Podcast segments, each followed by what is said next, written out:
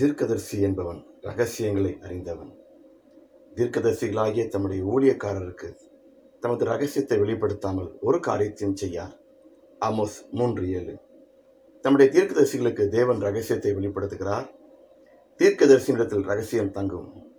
தீர்க்கதரிசியாகிய எலிசாவின் நாட்களில் சீரியாவின் ராஜா இஸ்ரேலுக்கு விரோதமாக யுத்தம் பண்ணி இன்ன ஸ்தலத்திலே பாளையம் இறங்குவேன் என்று தன் ஊழியக்காரோடு ஆலோசனை பண்ணினான். ஆகிலும் தேவனுடைய மனுஷனாகிய எலிசா இஸ்ரேலின் ராஜாவிடத்தில் ஆள் அனுப்பி, இன்ன இடத்துக்கு போகாதபடிக்கு எச்சரிக்கையாயிரு, சீரியர் அங்கே இறங்குவார்கள் என்று சொல்ல சொன்னான். இஸ்ரேலின் ராஜா தீர்க்கதரிசியாகிய எலிசா தன்னை எச்சரித்து தனக்கு குறித்து சொன்ன ஸ்தலத்திற்கு மனுஷரை அனுப்பி பார்த்து எச்சரிக்கையாயிருந்து இப்படி அநேக தரம் தன்னை காத்து கொண்டான். இந்த காரியத்து நிமித்தம் சீரியாவின் இருதயம் குழம்பி அவன் தன் ஊழியக்காரரை அழைத்து, நம்முடையவர்களில் இஸ்ரேலின் ராஜாவுக்கு உளவாயிருக்கிறவன் யார் என்று எனக்கு அறிவிக்க மாட்டீர்களா என்று கேட்டான்.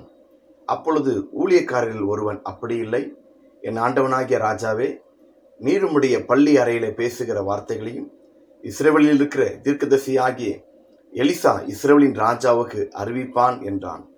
2 ராஜாக்கள் 6:8-12 வரை. பள்ளி அறையிலே இரகசியமாக பேசுவதை இரகசியமாக அறிந்து கொள்பவன்தான் தீர்க்கதரிசி. எந்த இரகசியமும் அவனுக்கு மறைவாய் இருப்பதில்லை.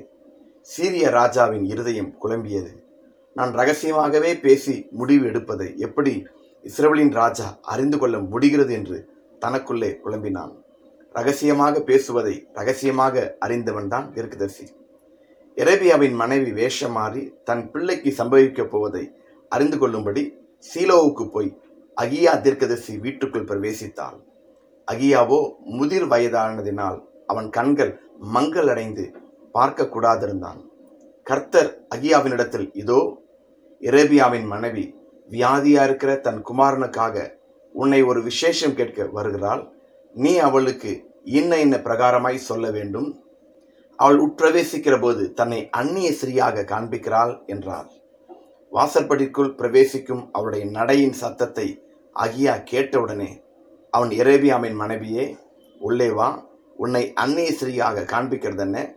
துக்கச் செய்தியை உனக்கு அறிவிக்க நான் அனுப்பப்பட்டேன் என்றான். 1 ராஜாக்கள் 14:6. இரகசியமாக வந்தாலும் இரகசியங்களை அறிந்து கொள்பவன் தீர்க்கதரிசி. வேஷம் மாறி தான் யார் என்பதை மறைத்து அகியாவினிடத்தில் வந்தாள். தீர்க்கதரிசியாகிய அகியாவினிடத்திலோ கர்த்தர் இரகசியங்களை வெளிப்படுத்தினார். பிரியமானவர்களே, இந்த நாட்களில் பிசாசு இப்படித்தான் தன்னை வெளிப்படுத்தி காண்பிக்கிறான்.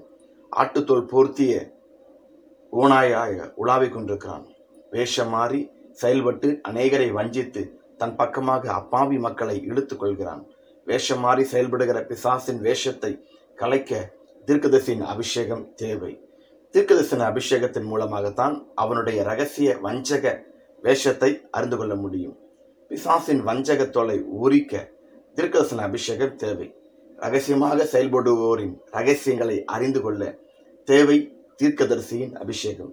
இன்றே இந்த அபிஷேகத்திற்காக கதறி கெஞ்சி கேளுங்கள். கர்த்தர் உன்னை தீர்க்கதரிசியாக மாற்றுவார். இரகசியங்களை அறிந்து கொள்வாய். கேளுங்கள், கேட்கிற எவனும் பெற்றுக்கொள்கிறான். இக்கடைசி நாட்களில் இரகசியங்களை அறிந்து கொள்ள தீர்க்கதரிசியின் அபிஷேகம் தேவை. திராட்சை தோட்டங்களை கெடுக்கிற குழிநரிகளையும் சிறுநரிகளையும் நமக்கு பிடியுங்கள், நம்முடைய திராட்சை தோட்டங்கள் பூவும் பிஞ்சுமாயிருக்கிறது என்று சொல்லி உன்னதப்பாட்டு 2:15 வாசிக்கிறோம். இரகசியமாக உலாவுகிற குழிநரிகளையும் சிறுநரிகளையும் கண்டறிய தீர்க்கதரிசியின் அபிஷேகம் வேண்டும். ஊற்றும் தேவா தீர்க்கனின் ஆவியை, ஊற்றும் தேவா இரகசியம் அறிய, ஊற்றும் தேவா தீர்க்கனின் ஆவியை. ஆமென்.